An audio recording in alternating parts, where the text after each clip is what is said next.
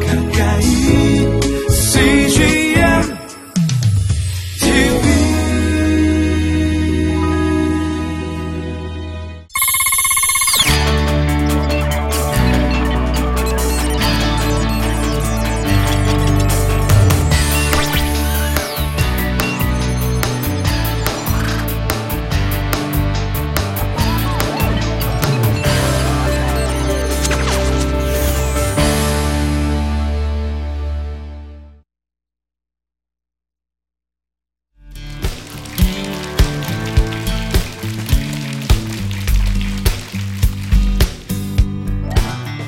김선주 목사입니다.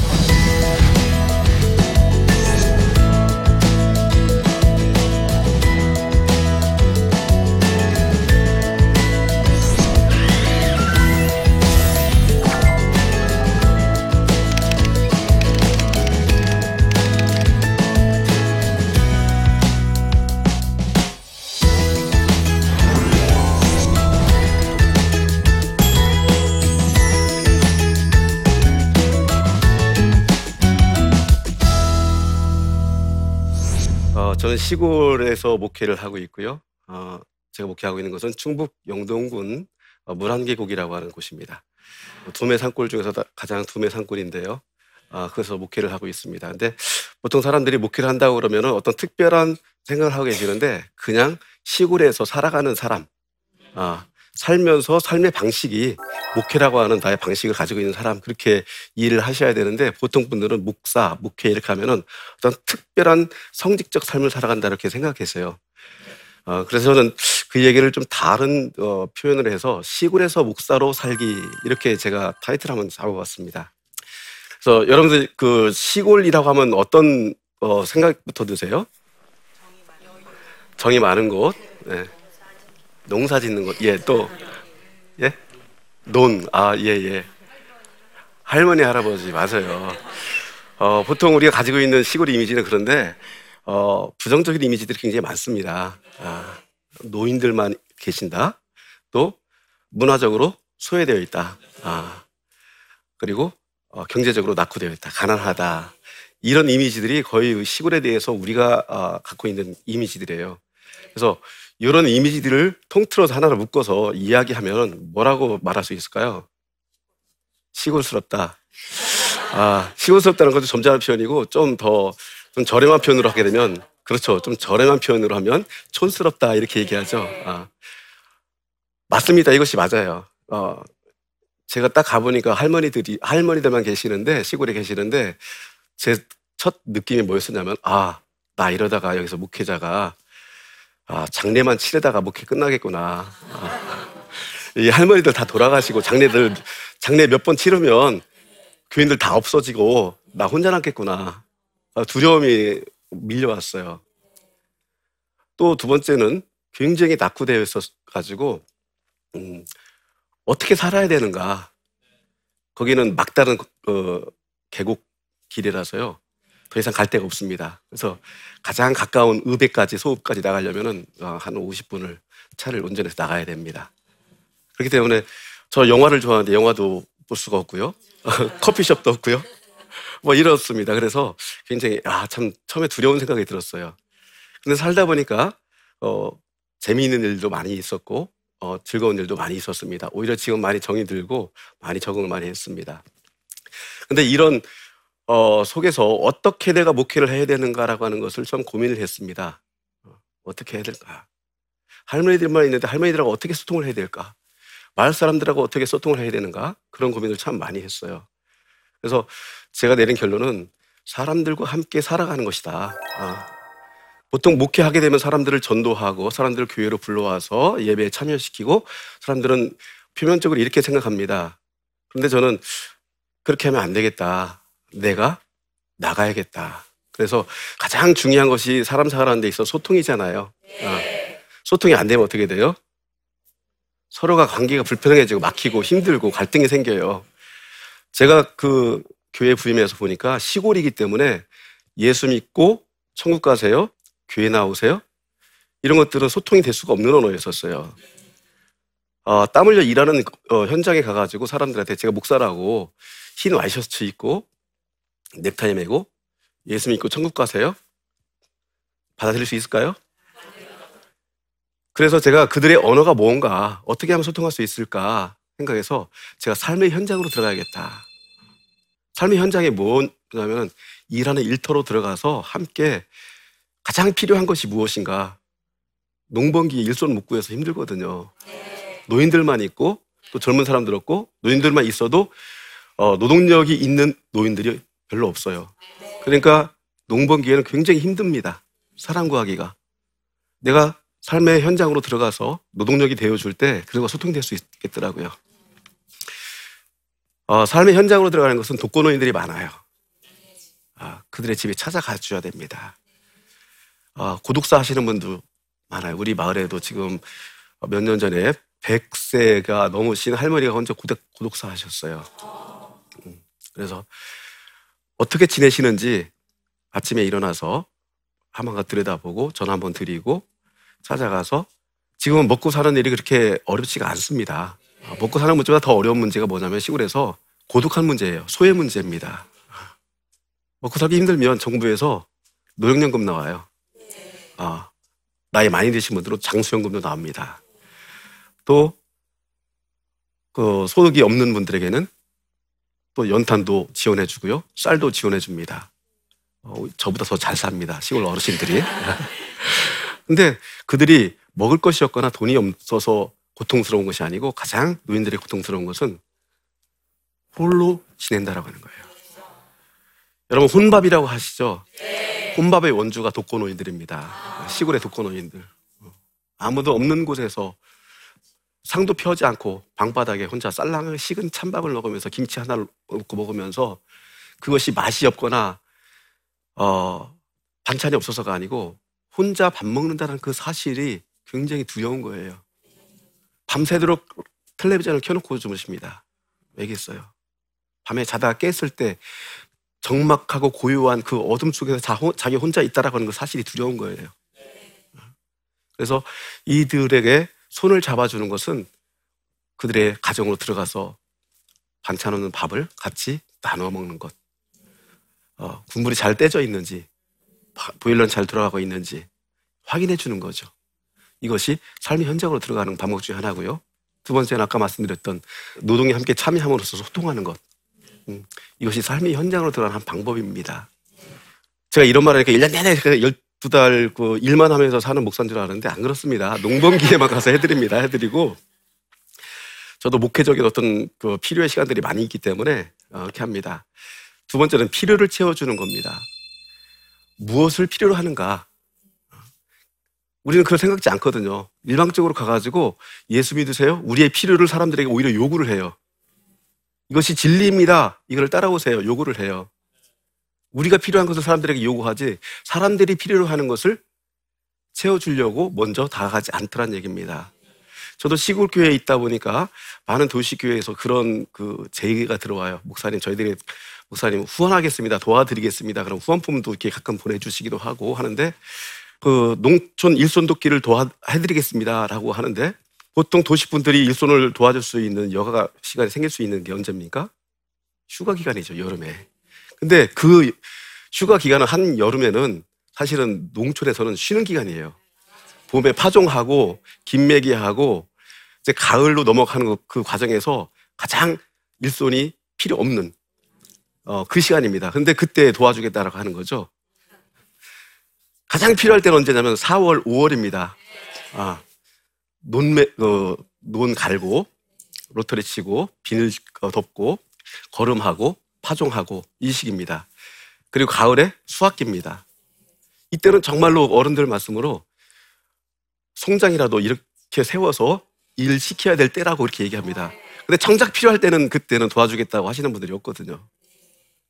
그래서 저는 그렇게 정리를 했습니다. 사랑은 내가 주고 싶은 것을 주는 것이 아니고 그 사람이 필요한 것을 주는 것이 사랑이다. 그것이 필요를 채워주는 것이다. 저는 그렇게 생각합니다.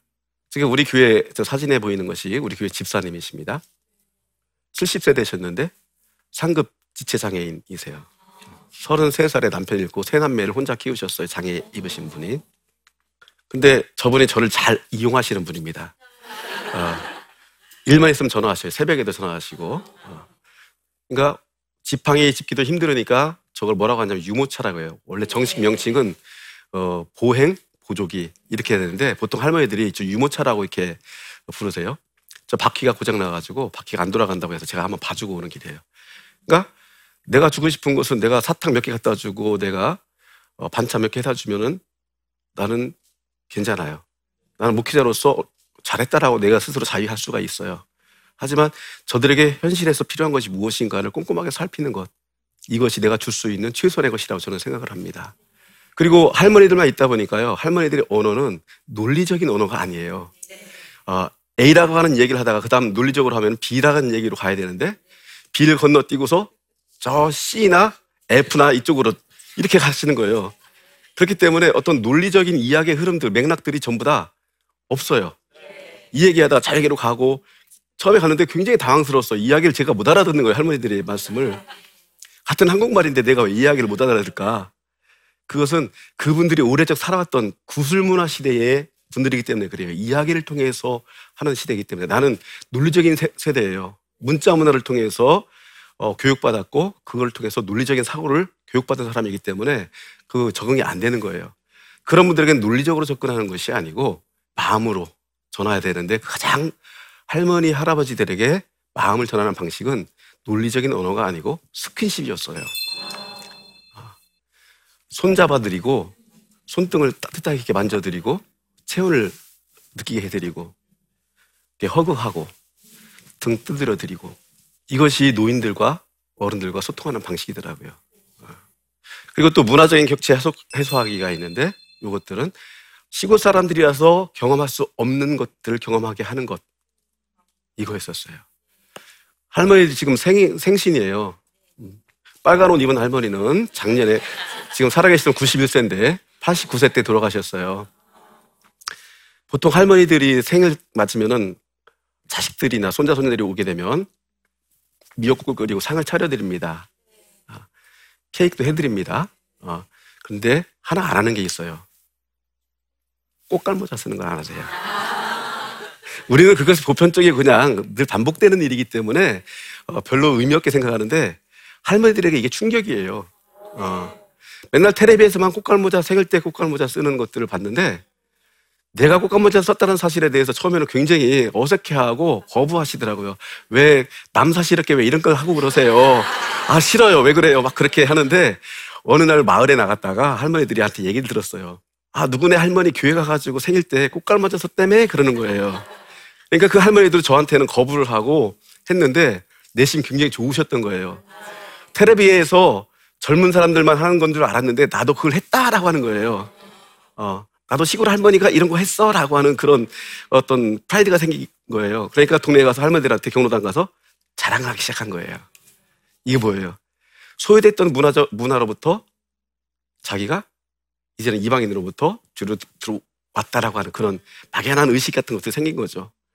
그리고 우리 교회 주일학교 아이들이 한 20명이 됩니다. 아, 중고등학교 아이들이 한 8명 되고요. 이 아이들이 가지고 있는 어, 컴플렉스가 있어요. 가장 큰 컴플렉스가 시골에 살고 있다는 거예요. 다른 말 그걸 한마디로 하게 하면 나는 촌놈이다라고 하는 거죠.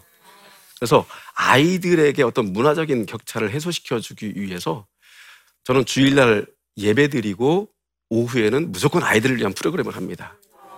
어, 가장 가까운 도시가 김천, 그 다음에 대전입니다. 아, 거기 나가려면 한 1시간, 1시간 반 있게 걸립니다. 데리고 나가서 영화 보여주고, 데리고 나가서 피자 먹고 처음에는 제가 아이들에게 피자를 구워줬어요. 제가 아이들이 싫어해요. 아, 맛이 없어서 싫어 싫어하는 것이 아니고 나도 도시에 가서 텔레비전 나오는 그 제대로 된 피자집에서 그거를 도시 문화를 향유하고 싶다라고 하는 생각을 하는 거예요. 네. 이런 것들이 그 문화의 격차를 해소하는 방법인 거죠. 그러니까 아이들이 굉장히 좋아해요. 학교 가서 맨날 교회 가서 논 얘기를 합니다. 교회 가서 영화 보러 간 얘기하고 치킨 먹고 피자 먹은 얘기합니다. 사실 치킨 피자 시골에도 흔합니다. 어, 먹을 수 없어서가 아니고 그거를 어디에서 먹느냐가 아이들한테는 굉장히 중요한 가치입니다. 그래서 그러니까 아이들이 거기에서 자존감이 조금씩 회복이 되는 거죠. 어. 그리고 아이들은 어, 제가 주일학교를 처음에 가서 주일학교가 없었, 없었는데 주일학교 시작할 때 한 2년, 1년 반 동안을 예배를 드리지 않았어요. 보통 교회 가면 예배 드리려고 하잖아요. 근데 저는 교회 와서 예배를 안 드렸습니다. 아이들이 그냥 막 놀아줬어요. 저희 계곡에, 물한 계곡은 물이 굉장히 깨끗하고 좋습니다. 그래서 아이들과 여름에는 수영을 가고 겨울에는 눈썰매 타고 봄, 가을에는 산으로 어, 풀, 그 나물 뜯고 도토리 줍고 뭐 이런 산책들을 많이 다닙니다. 아이들에게 놀아주니까 아이들이 자존감이 회복됩니다. 노래를 통해서 자기 속에 있는 것들이 치유가 됩니다. 그래서 제가 1년 반 뒤에 예배를 시작했는데 어떤 이야기를 해도 스폰지가 문을 빨아들이듯이 쭉쭉 빨아들이는 거예요. 아, 노래를 통해서 아이들과 저 사이에 신뢰가 생기더라고요. 아, 저 사람은 어른이고 저 사람은 목사, 목사이기 때문에 우리랑 다른 존재이고 정말 큰 갭이 있어서 건널 수 없- 없는 그 사이가 있다. 보통 사람들이 아이들이 목사, 어, 목사님하고 자신들 이렇게 분리적으로 생각해요. 근데 그 갭이 없어지게 되니까 굉장히 신뢰가 쌓이게 되고 아이들이 저를 따르기 시작하는 거예요. 예배가 깊어지게 되고 어, 신실해지게 되더라고요. 그래서 저는 어, 어느 날 저희 교인들에게 이렇게 쪽지 한 장씩을 보냈습니다. 한번 읽어주시겠어요? 첫 번째가 텔레비전이 그러면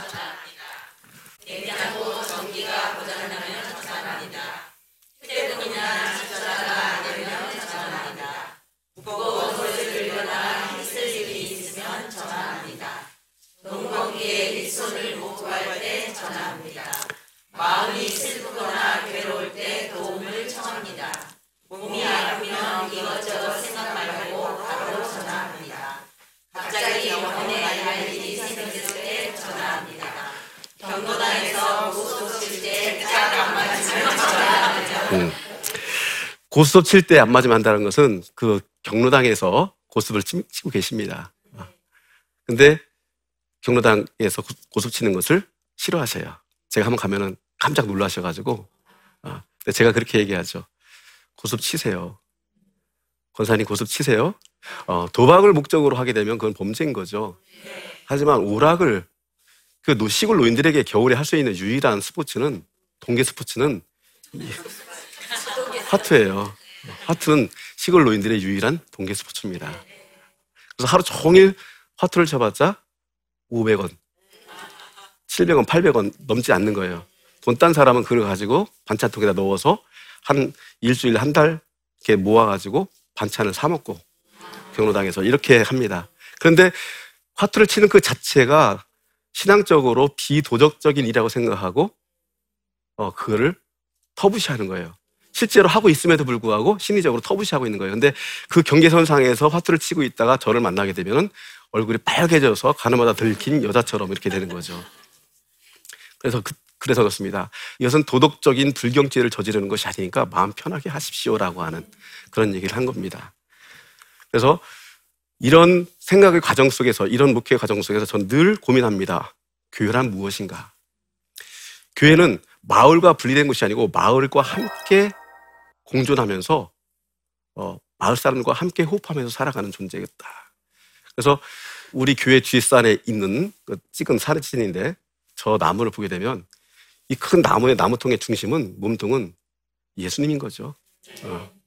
그 가지는 교회 한 가지는 교회고 한 가지는 또 다른 마을일 수가 있고 또 잔 가지는 사람일 수가 있는 거죠. 그래서 교회와 마을이 어떤 고대 신전처럼 마 사람들의 삶으로부터 분리된 것이 아니고 한 몸통 안에서 함께 살아가는 존재들이고 한 하- 주님이 주시는 은혜 한 은혜를 받으면서 살아가는 거대한 나무와 같다. 저는 이렇게 생각을 합니다. 그래서 저는 교회를 이렇게 얘기합니다. 교회가 독립되고 분리된 것이 아니고 교회가 위치한 지역 사회를 교회화 시키는 일에 우리가 어, 마음을 줘야 된다. 저희 마을에 어, 많은 분들이 이제는 어, 교회에 찾아옵니다. 그래서 어떤 일이 있을 때마다 함께 논의합니다. 교회 예배 시간에 나오진 않지만 함께 와서 이야기함으로써 그분들의 교회에 대한 어떤 이해심이 넓어지게 되고 어, 교회에 대한 동질감이 점점 신앙으로서 동질감이 아니고 삶으로서의 동질감이 점점 생기기 시작합니다. 그래서 저는 이걸 뭐라고 하- 어, 정의하냐면 마을의 교회화, 어, 지역의 교회화. 저는 이렇게 말하고 싶어요. 앞으로 우리가 교회가 지행할 것이 바로 이거라고 생각합니다. 그래서 여러분들에게 새로운 교회 모델, 새로운 교회의 어떤 어, 생각들을 여러분들이 갖기를 바랍니다.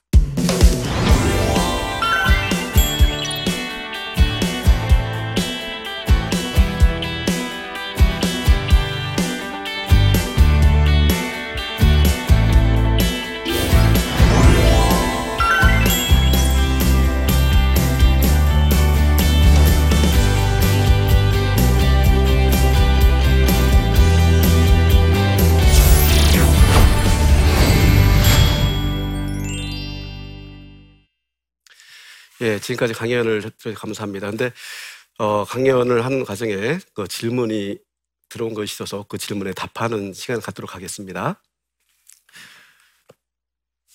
어, 시골 목회가 활성화되려면 어떤 방법이 좋을지 궁금합니다. 이런 질문을 주셨네요.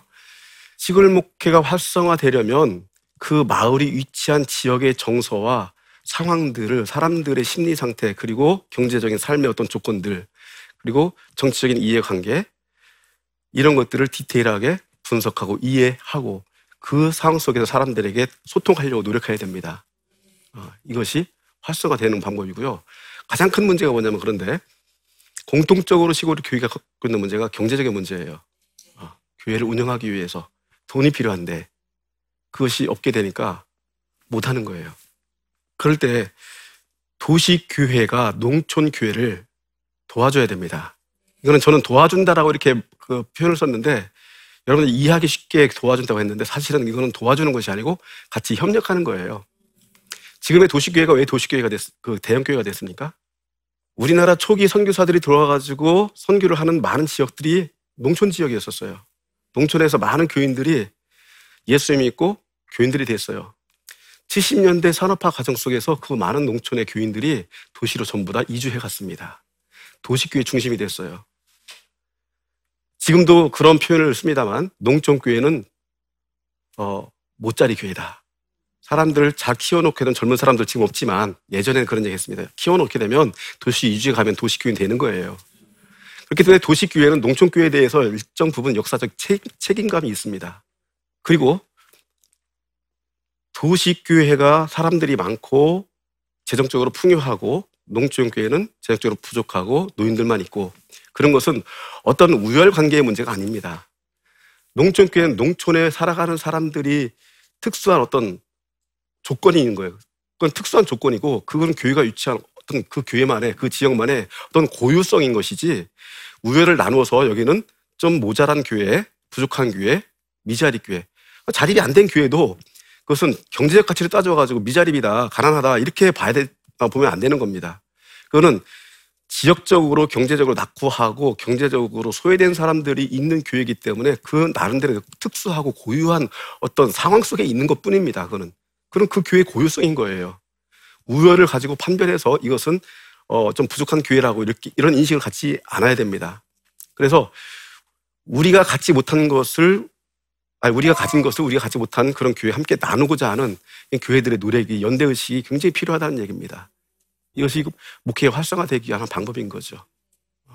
두 번째 질문을 한번 보도록 하겠습니다. 어, 시골 교회를 돕고 싶은데 가장 필요로 하는 것이 무엇일까요? 가장 필요한 것은 각각의 교회마다 필요한 것이 다 다릅니다. 시골 교회라서 똑같이 이것이 필요합니다라고 우리가 막 단정할 수가 없어요. 어떤 교회는 어, 다 허물어져 가는 교회를 건축해야 되고 어떤 교회는 어, 비가 새는 사택을 건축해야 되기도 하고 어떤 교회는 어, 차량이 노후돼서 차량 교체해야 되는데 바꿔줘야 될 때도 있습니다. 그런데 재정상 바꿀 수가 없어요. 시골교회 가장 난점이 그거예요. 노인분들만 있는데 차를 운행하지 않으면 교회 나올 수가 없어요. 할머니들이. 그럼 차를 운행해야 되는데 차가 노후돼서 바꿔야 되는데 도저히 재정적으로 그 차를 교체할 수가 없는 상황인 거죠. 자, 그런 문제들이 있습니다. 그래서 각각의 교회 내가 농촌교회를 시골교회를 돕고 싶다면 그 교회 목사님에게 전화해서 목사님 돕고 싶은데 어떻게 하면 좋겠습니까? 무엇이 필요하십니까? 그래서 필요로 하는 것을 내가 다 100% 충족시켜 줄 수는 없어요. 하지만 내가 하는 것을 위해서 내가 일정 부분 어느 정도 제가 이렇게 해드릴 수 있, 는데 어, 괜찮겠습니까? 이렇게 먼저 의사를 물어보고 타진하는 것이 어, 좋습니다. 내가 주고 싶은 것만 주는 것이 아니고 그가 필요로 하는 것을 주는 것이 선교 출발이라고 생각해요. 사랑이라고 생각합니다. 그렇게 하시게 되면 농촌교회가 정말로 필요한 것을 통해서 어, 교회를 건강하게 만들고 또 그 지역을 섬기는데 귀중하게 쓸 수 있습니다. 어, 지금까지 시골에서 목사로 어, 살기라고 하는 타이틀로 여러분들에게 말씀드렸는데요. 어, 신앙이라고 하는 것, 우리가 그리스도인이라고 하는 것은 사람들의 삶으로부터 분리된 것이 아니고 사람들의 삶 속에서 함께 살아가면서 사람과 소통하면서 내 삶을 통해서 복음을 보여주는 것이 가장 중요하다고 생각합니다. 어, 시골에서 목회는 바로 그런 어, 삶의 한 방식이고 또 여러분들의 그 삶의 방식이 되었으면 좋겠다는 생각으로 이야기를 마치도록 하겠습니다.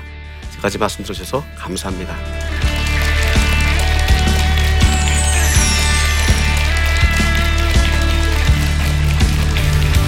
저는 이야기를 할 때 어른들에게 이야기를 많이 들려달라고 해요. 이야기를 많이 들려고 해요. 근데 그분들이 살아왔던 이야기들을 들어주는 것이 소통의 한 방법이기도 해요. 이야기하지 않는 상처는 반드시 질병으로 나타납니다. 이거 뭐라고 해요? 이야기하면서 치유되는 거? 카타르시스라고 하죠. 아주머니들이, 가정주부들이 미장원에서 이- 수다 떠는 거. 같이 모여서 식당에서 같이 식사 나누면서 수다 떠는 거 굉장히 중요하다고 생각해요. 어, 물이 흐르는 것처럼 우리 삶이 이야기가 흐르는 통로가 되어야 됩니다. 그런 통로가 막히게 되면 삶이 우울해지고 불행해지게 됩니다. 이 프로그램은 시청자 여러분의 소중한 후원으로 제작됩니다.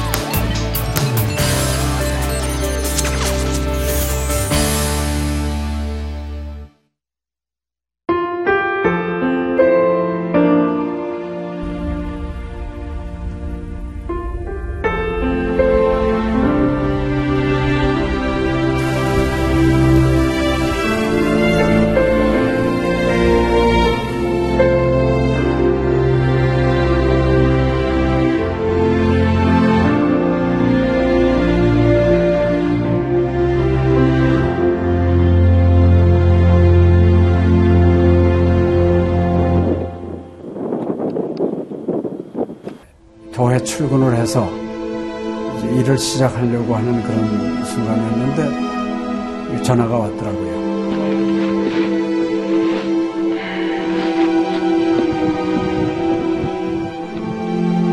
떨리는 음성으로 어, 우리 김성호 선교사가 그 지방사역 나갔다가 전기 사고로 예, 소천을 했습니다. 안 보이죠? 앞이 안 보이고 캄캄하고 막 하나님께 항의하는 기도만 나오더라고요. 하나님 이럴 수가 있습니까?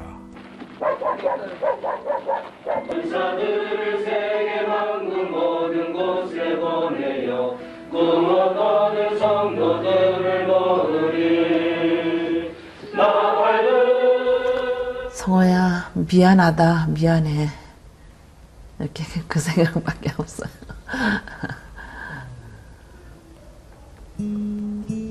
잘못해준 거에 대해서 미안해요 그냥 예. 잘해줄게 이렇게 빨리 갈 줄 알았으면 좀 더 잘해줄 걸.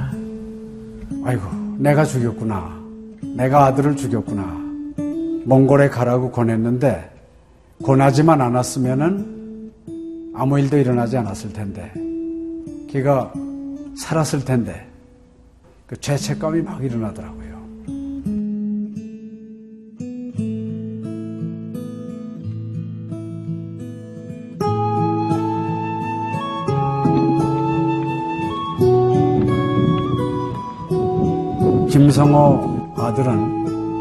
네, 네가 보낸 것이 아니라 내가 보냈다. 하나님께서 아들을 보내셨다고 하는 그런 음성으로 저희가 들려지는. 2000년도에 저희 아들을 그 울란바토르 날랑 공동묘지에 묻으면서 하나님의 속삭임이 제 마음에 있어졌어요. 예, 김여일아, 때가 되면 너도 와라.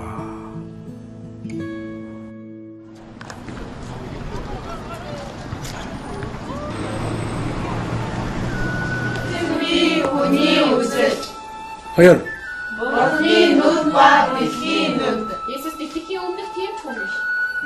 이제는 여러분들은 새로운 시점을 해요. Ada da bu kişi 될 것입니다. 네, 그걸 확실히 내가